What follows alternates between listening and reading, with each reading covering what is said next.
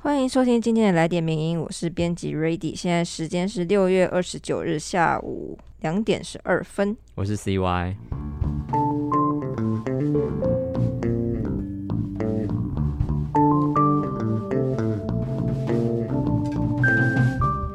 好，大家好，又来到每周的来点名音了。对，大家应该都知道上礼拜是上礼拜吧，那个台南的那个什么僵尸展啊，他其实不走僵尸啊，但那个僵尸最红。对，因为应该是因为那个南美馆的粉专就是贴了那个僵尸，所以大家就特别特别关注那一块。以为只有僵尸，那个名就没有。对，然后我我朋友，嗯，他去排吧，是昨天吧？昨天是礼拜几？礼拜二哎、欸，超多人。对，而且我有看到那个脸书朋友有就是贴限动，然后说他就是一点一点去排队，然后下午五点才能进去，这是不能接受。下午五点都已经管制，分流五点进去都已经快关馆了。大家如果就是要要南下的话，记得就是不要中暑啦。对，对，这时候太热，在外面排队真的会中暑。真的真的，附近都有很多那个、啊、好料的。那个什么粒粒水果在附近，瑞迪是要推荐一下那个粒粒水果在附近。那水果店就是那间就是太多太多观光客，我推荐再往那个府前路那边走一点，有个清吉水果店也是不错，推荐给大家。夏天真的是蛮适合吃水果的，真的。好了，那我们今天就进入我们的正题。我们今这个礼拜也是会介绍三篇文章给大家。那首先第一篇是由我们的作者吴介生所写的。获颁东方诺贝尔奖的亲共美国学者为何成为世界知名的五毛？那这一题其实是主要先提到说，其实呃，现年六十七岁的美国哥伦比亚大学地球研究所的这个研究呃永续发展的这个主任萨克斯，他在十八号的时候获颁了第五届唐奖的永续发展奖。那前面其实提到那个标题有讲到东方诺贝尔奖，是因为其实台湾媒体会把这个唐奖呢当作是一个东方诺贝尔的概念。那、嗯、他得奖的理由呢是包含说提到说他其实对于长期协助开发中国家减贫、抑制通膨、导入市场经济，然后呢积极推动联合国永续发展目标这些议题呢，他是扮演了很重要的角色。然后其实他也做出了对永续发展很多的贡献跟行动。嗯嗯嗯嗯那此消息一出啊，不少台湾的旅外学者跟作家不约而同的批评萨克斯历年来他都是亲共的言论，还有一些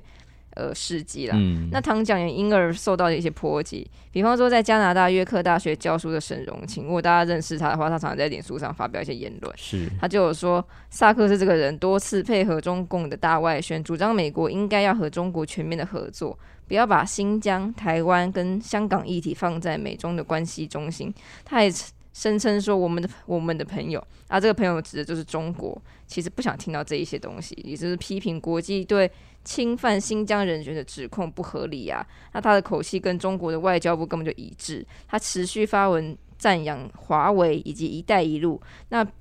甚至他还批判了美国政府。那作者认为他是世界上最知名的中共五毛，大家应该都知道五毛是什么东西吧？我就不用再特别百科这样，就请大家去 Google 一下，对、啊，或者小粉红是。对，那沈荣清他其实同时也讽刺唐奖颁奖给这个与这个集权为伍的学者，超过诺贝尔奖也可能是指日可待。那另外一方面就是像呃时常点评时事的作家严泽雅，他也在贴文当中提到说，可能就是唐奖他非常的想要打开知名度，所以才会选择像萨克斯这样这么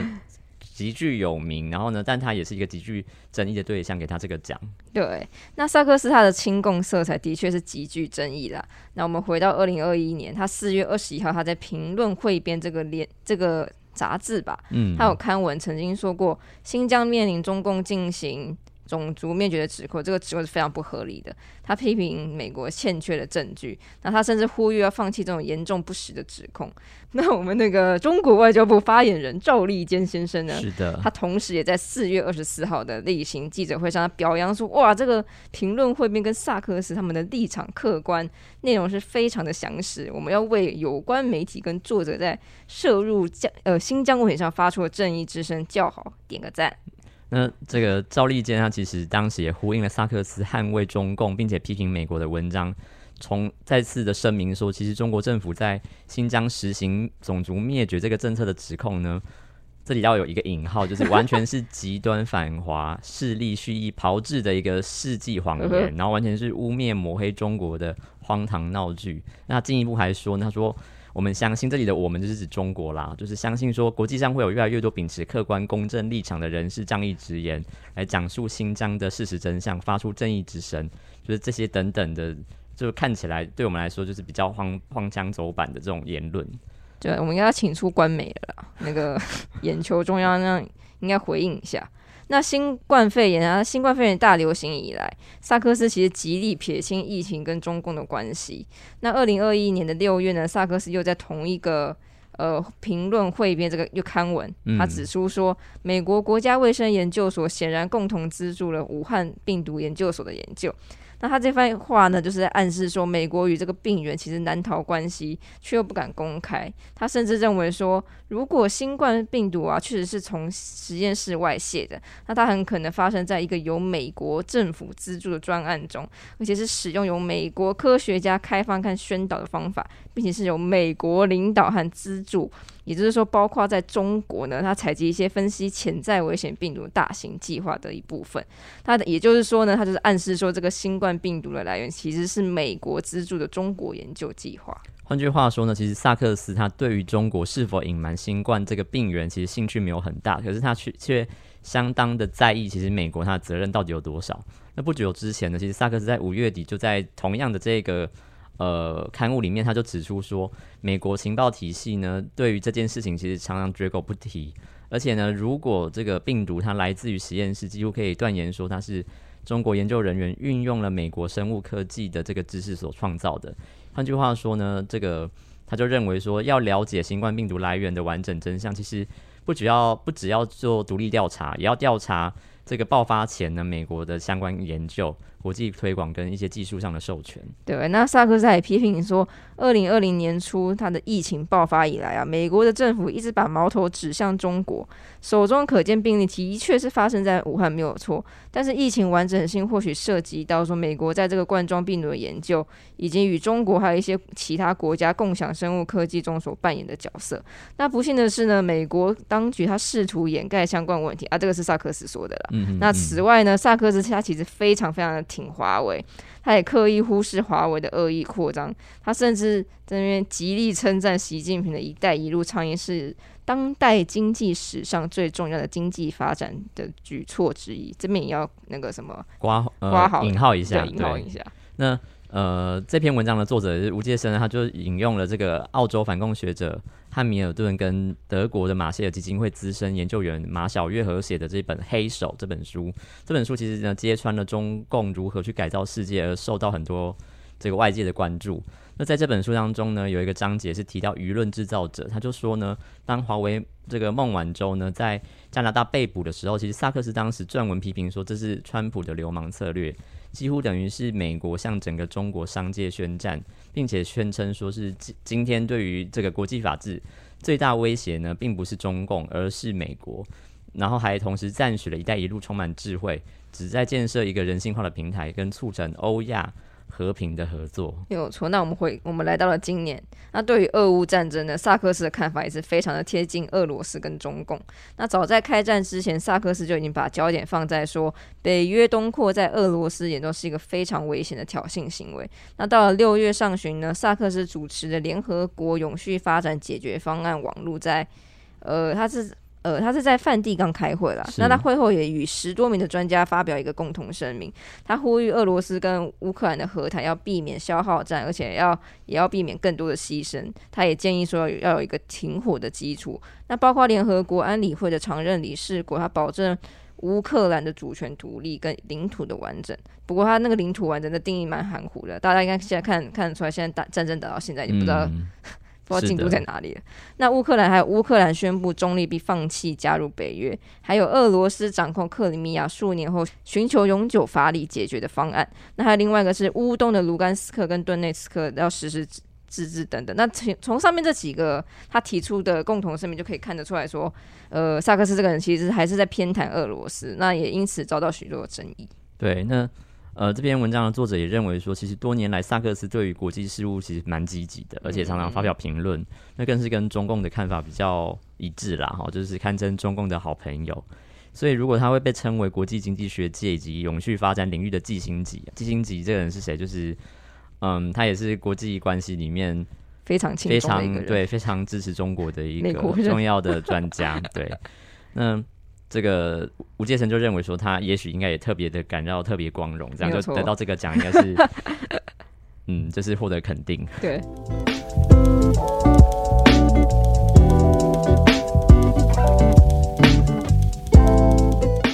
那第二篇则是 B 太太所写的《当男人受伤时，为何男性情感需求遭拒，总会更小更小气》。嗯，那这一篇文章呢，其实我们从一个事件先开始讲起好了。那当初呃，我忘记在什么时候啦，就是前阵子，中国河北省的唐山市发生了一起震惊社会的伤人事件，就是有一名女子呢，她跟她的友人外出用餐的时候，她因为拒绝另外一名陌生男子的搭讪，而遭到那个男性以及男性的友人痛殴。那同行的三位女性在企图阻止这个施暴男性时，也纷纷遭到波及。最后四名女子中有两人轻伤，另外两个人则是因为伤势比较严重而需要住院治疗。那从餐厅的监视摄影已经拍下整段过程的时候，可以看到就是那个暴力程度几乎让人没办法观看了。那五分多钟的影片也被公开在网络上后，就引起了很大的舆论。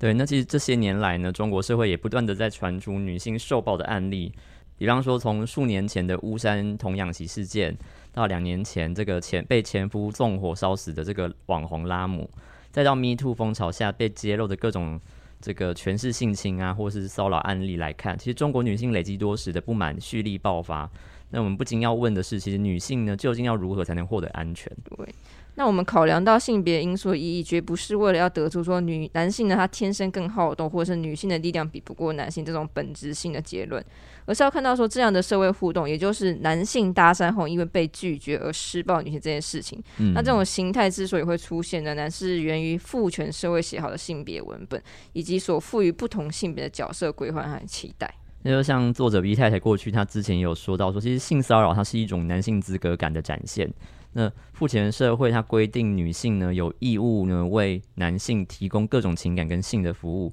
那男性则认定自己有资格获得这些服务，但是这所以他们就会展现在这两个层面上面，也就是男性呢会认为女性的身体跟注意力其实是为自身准备好的一些商品，或是随时可供享受的东西。那比方说他就是因此只要你自己有兴趣，你就可以不顾任何时间场合跟这个对方意愿而搭讪，没有错。那另外一方面，男性他也假设说女性应该要回应他们的兴趣和欲望，嗯、那因此他自己的搭讪或互动没有人理他，或是他被拒绝的时候，男性就会倾向去怪责怪这些女性，认为是他们不识相，那进而施予从辱骂啊，甚至到殴打等程度不一的惩罚。那其实这篇文章主要是要讨论的是，我们从 期, 期待情感需求和欲望被满足，到期待落空和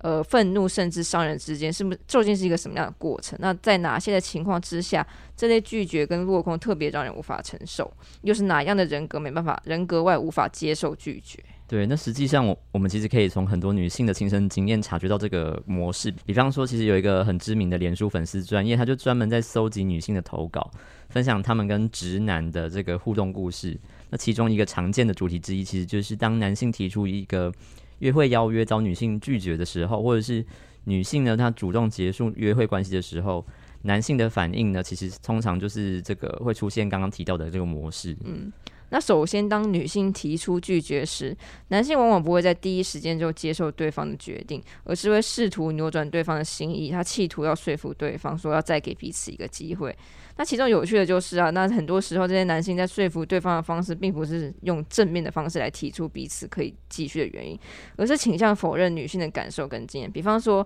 啊，是因为你还不够了解我啊，你还年轻没有想清楚啊，你干嘛那么急着做决定啊，这些等等一些奇怪的方式。对，那一旦女性她坚决呢，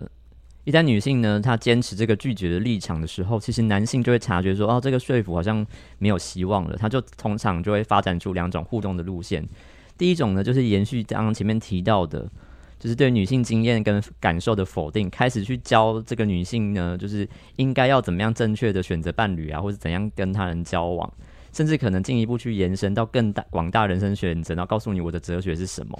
那另一种情况呢，就是直接否定女性这个个人，对，或者是对女性的这个道德表现提出一些质疑跟谴责，比方说他就会骂说啊，女女生很爱玩啊，或者是说会跟其他男性约会啊，或者是说女方待人处事的方式有过失，比方说指责女方可能不回应讯息、没礼貌等等的，就刻意拿桥来吊男方胃口等等的。对，那换句话说，面对拒绝自己的女性，男性可能会选择贬低他们的知识或能力，或者是说批评他们的道德水准。也就是说呢，对于某一些男性而言呢、啊，会拒绝自己的女性，根本不是因为不懂，就是不善良。嗯，那不管在之前的对话中，女方是否已经足够清晰表述了自己的立场跟意见，男性似乎都还是会认为说啊，自己已经有改变啦、啊，可以教化对方。那如果教化没有这个可能啊，自己也有义务让女方明白对方的那种道德缺失。那这个都是。是那个男性的自以为，嗯，是。然后呢，这里 B 他就提出一个问题，就是为什么这些男性他会如此难以直面的去面对女性的拒绝呢？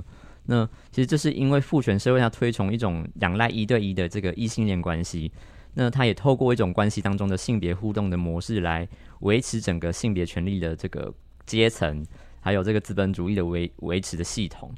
所以呢，就是男性当被鼓励或者是说强制在这个性别关系当中，他扮演着是一个比较主动强势的这个支配角色。所以呢，这样子的一个思考方式呢，他就会变成这个规范男性相信自己应该要是在这个关系当中扮演着主导或者是说决定左右关系发展的这个角色。所以当女性拒绝的时候，男性就会觉得自己好像主导地位被受到威胁。对，那同时男性也被教导说要锲而不舍。一方面，父权社会借着不鼓励女性表达意见，贬低太过有主见的女性，来打造一种女性的反应并不诚实，也就是说所谓的口嫌体正直，说不要就是要这种假象。那另一方面，男性的不放弃与执着就会被视为一种阳刚气质的展现。那也因此，许多男性被被鼓励说他不要轻易的接受拒绝，你要相信自己，只要够坚持的，呃，终究不会辜负苦心人。那父权社会其实它也赋予了男性拥有并且呢表达知识跟意见的这个资格，所以相对的来说，当女性她精通知识、表达意见，并且呢展现出自我决定的能力的时候，她就会被男性来怀疑。那这其实尤其显示在当女性的意见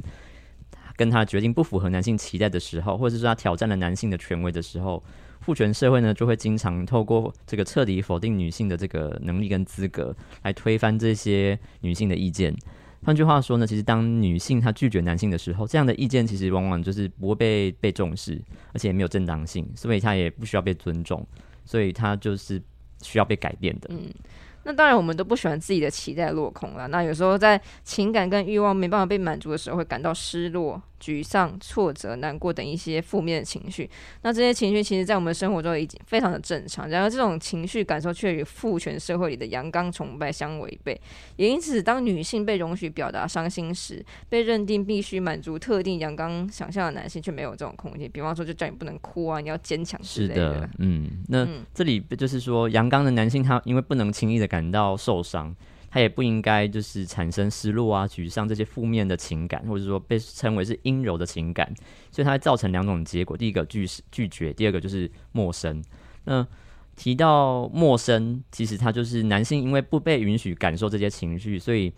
他们就会极度不熟悉，也不知道怎么样表达，所以他们就或者是说陈述自己的感受，所以他们其实只能把它压抑下来，或是把它埋起来。对，那也正因为这些感受非常的陌生，加上男性他被鼓励说要排拒、克服、摆脱与无视这些感受，好证明自己是一个非常属于阳刚阶级的真男人。那过了当这些情绪出现的时候，他们会试图转化，以另外一种相对阳刚的方式来表达。这包括把情绪的责任转嫁到他者身上，或是用攻击的方式来发泄。更进一步来说，攻击的表达方式又可以再次强化男性的控制与支配感，巩固他们对自身阳刚气质的信心。对，那简单来说呢，像就是说父权社会它给予男性的资格感跟阳刚的要求来，来让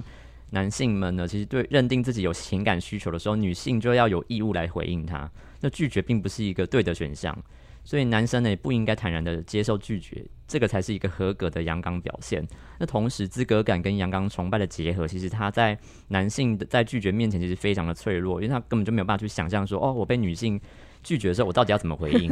那那么如此的挫锐性、欸、脆弱性啊，它其实跟阳刚气气质其实是蛮违背的啦，是没有错。那因此必须被加倍的掩饰跟否定，而最终消除这种脆弱方法，也就是担心自己如果不小心表现出脆弱，就会变成不合格的男性，并遭到阳刚的社群啊排斥的焦虑的那种唯一方法，就是把它变成一种生气、愤慨，甚至是对他人的贬低跟攻击。那在最极致的状况下，这些攻击就会变超越那种语言，就像我们前面所讲的那种拒绝男性的打伞就被男性揍。对， 对，所以呢，我们可以说，其实男性无法接受拒绝，这其实并不是男性本个个体的问题，或者说大家很喜欢给他们一个标签，就叫恶男这一类的这个标签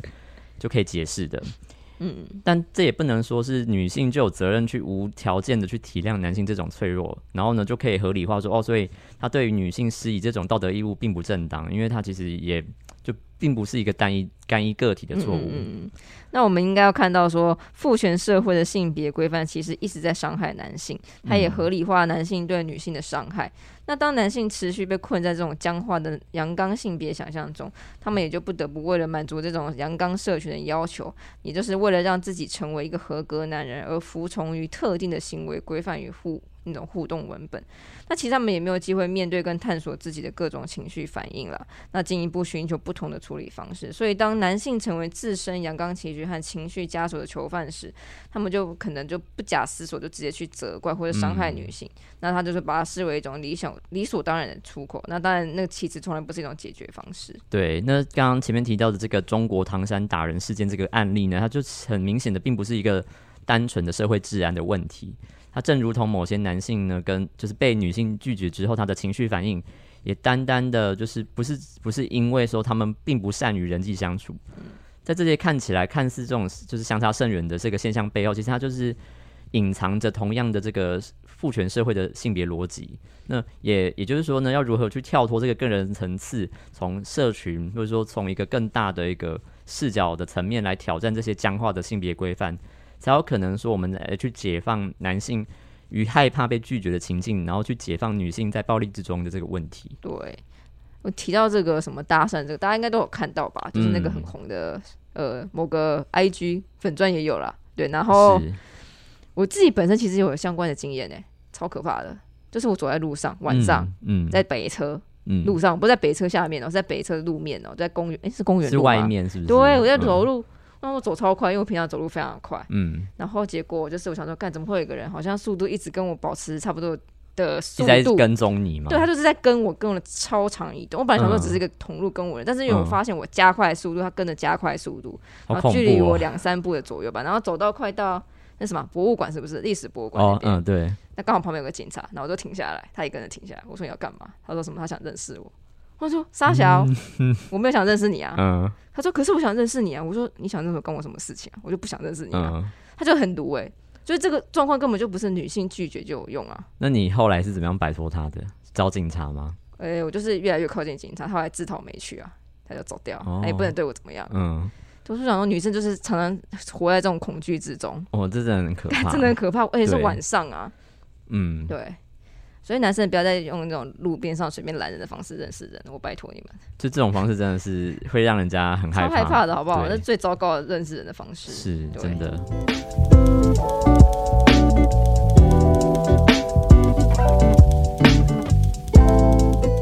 那接下来来到我们的最后一篇，那最后一篇是由我们的作者刘毅所写的《持续被检讨的行人以及依然强势的车辆：交通部到案记者会出了什么毛病》。对，那去年底呢，其实也是这同样也是名人堂的专栏作者之一的林柏勋，他就其实曾经在公共政策网络参与平台的提议呢，去建议说，呃，应该要设立交通疫情指挥中心，请政府呢仿照这个疫情指挥中心呢，定期向国人来报道报告这个台湾的交通死伤，因为毕竟到去年底呢，其实台湾疫情的死亡人数停留在八百多人，但这个是指在去年底啦，是去年底哈，对对对，那。而且达到连续多日的加零成就，但这也是去年底。对，去年底。那嗯，但交通死亡的部分其实大相径庭啦，就是说在去年呃，在这个年死就是 每, 每年死亡人数呢，嗯，就是三千人徘徊，不够多。那相当于就是平均每每个人每天呃，应该是说相当于平均每天呢，就是死八个人，受伤则高达一千三百多人。换句话说，这个台湾的道路血流遍野其实也不为过。对，那台湾人既然可以手下疫情，只要拿出相同的力度，一样众志成城，为什么不能谷底反弹，逐步的摆脱台湾交通地狱的恶名？那于是交通疫情指挥中心的提案最后共得到超过五千五百名复议。那许多网友表示说，那台湾交通问题已经非常的严重，改变已经刻不容缓。那在今年一月份呢，交通部也有回应了，他说他们会参考采纳部分的内容，他们也答应说，那 每, 每个月会办理一次发布统计。那到六月二十四号下午的时候呢，作者呢他就准时线上参加了一百一十一年一到四月的道路交通安全说明记者会，那这是直播。那他看完之后就是非常的恼火跟困惑。那首先呢，道路交通安全督导委员会的黄运贵执行秘书，他其实老老实实的照本宣科的复读了这个大量的统计数据跟图表，长达十数分钟，这个也蛮正常的。对，就是很长啦。对、嗯，那他其实我们的作者他用认为说啊，他说啊，既然是部呃政府部门，那和纵容事故、草菅人命的相关部门也是一丘之貉，根本没有什么可以采纳的。没想到他其中更大有玄机啊。那根据我们的台湾机车路权促进会，他指出说，林柏轩发文要求公开我们的道安会的委员名单，没想到我们的交通部呢，他就有回函，他说，为了避免影响委员会发挥专业能力跟价值判断，我们的名单爱难提供，也就是说他没办法提供那个名单给林柏勋。是的，那也就是说呢，其实至少在名义上说要维护督导交通安全的这个政府机关，其实竟然是一个密不通风的大黑箱。那尽管台湾日复一日死伤惨重，如此不堪的失职呢，这个作者也认为说、哦、我们也很难去究责啦，因为毕竟不知道到底有哪些人。没错。那过去就看表表、呃、网友表示过说，那相关的记者会总是推给那种基老酒。什么是基老酒呢？也就是机车事故、高龄者跟酒驾的这种死亡数、嗯、然而就像是脸书粉专啊，我们的企鹅交通守则，他在那个记者会的直播，他有留言说，事故的原因根本就不是因为族群，而是因为行为。对，那作者也说呢，基老酒当中其实只有酒驾是明显错误的驾驶行为。那机车族跟高龄者他们其实都是族群，他们不具有本质上的危害。那相反的，他们在遭遇事故的时候呢，往往才是更脆弱、更容易蒙受死伤风险的一群，所以因此在这个数据上呢显得更不安全。嗯，也就是说，明明是本国汽机车合格驾驶的驾驶训练、知识、知能都普遍不足。那只要事故发生，不然不管是哪一方肇事，哪一方的肇责比较大，几乎永远是机车族跟高龄者的死伤最惨重。那政府应该检讨的是，这些考照们很低迷，天天纵放三宝上路，或是违法执照，为何这么的漫不经心，而不是一直在那边一味在说检讨说这种脆弱啊、纵容强势的状况发生。那检讨弱势的第二个呢部分呢，是路老是检讨高龄的用路人。那无独有偶的检讨弱势这个部分又在记者会的下一个环节出现了。那他刚刚其实重复读完数据之后呢，受邀上台的是一个名叫陆老师的人。那陆老师是谁呢？根据陆老师培训网的这个自介呢，他就提到说，交通部考量高龄者交通事故的死亡风险为各年龄层之冠，那他教导，所以他其实只在教导说这个如何去教导高龄者如何判别交通事故的风险跟正确的用路知识。对，那简单来说呢，如果因为你容、呃、因为你容易受伤嘛，所以我要教你说如何你要怎样才不会被撞。那我们的作者觉得很奇怪，为什么是老人要被教说防御性的行动？那如果不是车辆被纵容可以这种攻击性的驾驶的话，那为何不是车辆应该要被教说有没有什么要我们要如何去保护性的开车，而不是这样子乱乱撞？嗯，那陆老师也指出，老人常常任意穿越道路，未注意左右来车。但政府如果认为说这其实是个重要的问题的话，那为什么不把实体的人行道盖起来，并且在人行道旁边呢设置栅栏，既可以阻止车辆无痛入侵人行道，也可以防止行人呢未抵达路口便提早进入这个马路。呃，更何况呢，在记者会当中也有代表坦言说，他在穿越路口的时候，常常呢见到这个车辆违法停在斑马线上面，导致行人没有办法在斑马线上面呢等待通过，而选择提早进入马路穿越。对，那也就是说呢，这个行人的错误用路啊，有可能这是因为被这种恶劣的步行环境所诱使逼迫的。那政府的职责其实在搭建安全的步行环境，已经要引导行人用路，而不是说让行人为了尽快结束危险的移动路程选择铤而走险。那当交通的讨论集中在检讨弱势的行人的时候，而不是集中在限制强势的时候，那这个焦点其实就已经成功被转移了。那提问代表还也接着说呢，他打一一零，但是警察说这不算违规，所以按照前后文呢，可能是指机车停在人行道，或者呢车辆它停在这个斑马线。交通部路政司长林福山呢，他对于这个警察的说法其实只字未回应。那其实作者呢也善意的理解说，也许这是碍于政府部门的这个警警守分际、各司其职这样子的一个概念，所以林司长他就没有多做揣测啦。那难怪当初许多网友就直言说，我们必须创立一个跨部会的指挥中心，那包括行政院的营建署、警政署跟交通部的观光局、公路总局，应该要一同列席。那毕竟交通系统是环环相扣的，一条路的职权被切得七零八落，那但台湾行人的用路经验却是整体的。现场提问者的处境其实并不是例外啦，那执法者总是会用各种方式来推脱，包括说他刻意误导，然后或者是他只去那种鸣笛啊，说哎、欸、你这个在违停，我鸣笛一下你就离开就好了，他甚至根本没有到场也是时有所闻。对，那这个作者他就来谴责说，那国家明明就有这么多政策工具，就算没有，像行政啊立法部门也都在手中，其实也可以积极促成，但事到临头呢，选择展现出的却是一个就是不断的就是在 读, 读那个数据，然后检讨弱势、嗯、再加上一点装腔作势的检讨，其实就是一些不痛不痒的回应。对，那我们可以看到说，就是像是林福山司长他针对人行道划设机车格的开示，他说什么呢？他说人行道基本上是供人行人行走了啊，除非道路主管的机关呢有划设一些允许机车的格位，机车才能依规定停放啊，这不就是一些官腔官调的废话吗？问题就是为什么要通融主管机关允许机车格划在人行道上？你弄一个停车位不是蛮好的吗？那公民其实用选票授权国家替我们就是安排道路这样的基础建设、公共资源，其实就只是想要希望说能够把这个充分的把关跟保护下面能够每天安全回家，而不是公民团体呢就是想方设法，然后呢每天都一直在讲重复的事情。那做领税金的这个政府呢，就是继续没有动，然后每天就是每个月就只要照稿念一次开记者会就好。没有错。那其实不要告诉我们那种现况是什么了。用路人每天生活在台湾道路的枪林弹雨之中，我们相当清楚说，就是这个状况非常的糟糕。那能否请这种高高在上的政府单位告诉我们说，我们到底应该怎么做？那政府到底怎么样打算改善交通三E？那交通三E的这个E有三个啦，就是 engineer，engineer engineer 是工程、嗯、education 是教育，跟 enforcement 就是要如何去执法。那这种水准低迷、苟且的这种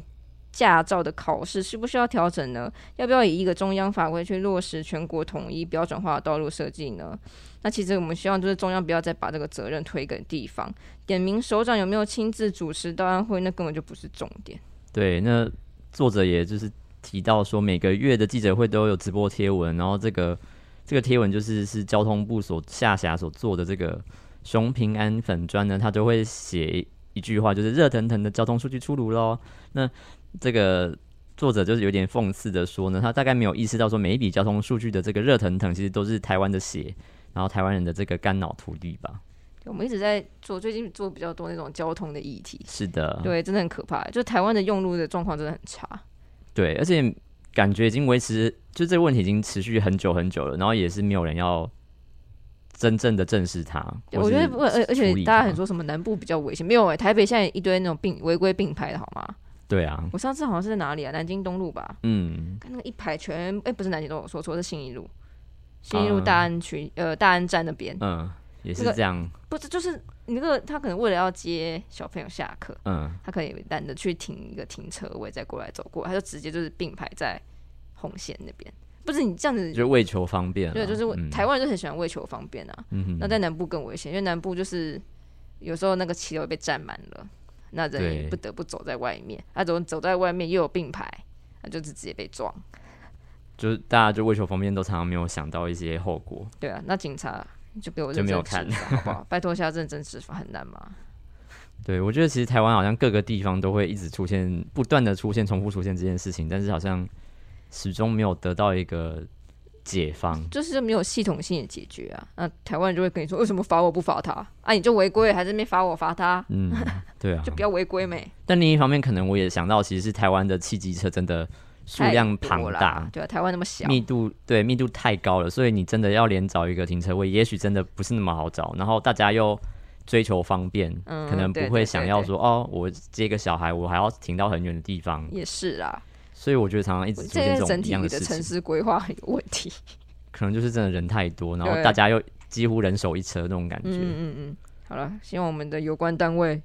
好好解决，思考一下到底要怎么处理了。没错，那这就是今天我们的来电名，希望大家有机会也可以多多关注一下这些议题。那我是编辑 Ready， 我是 C Y， 我们下次见，拜拜。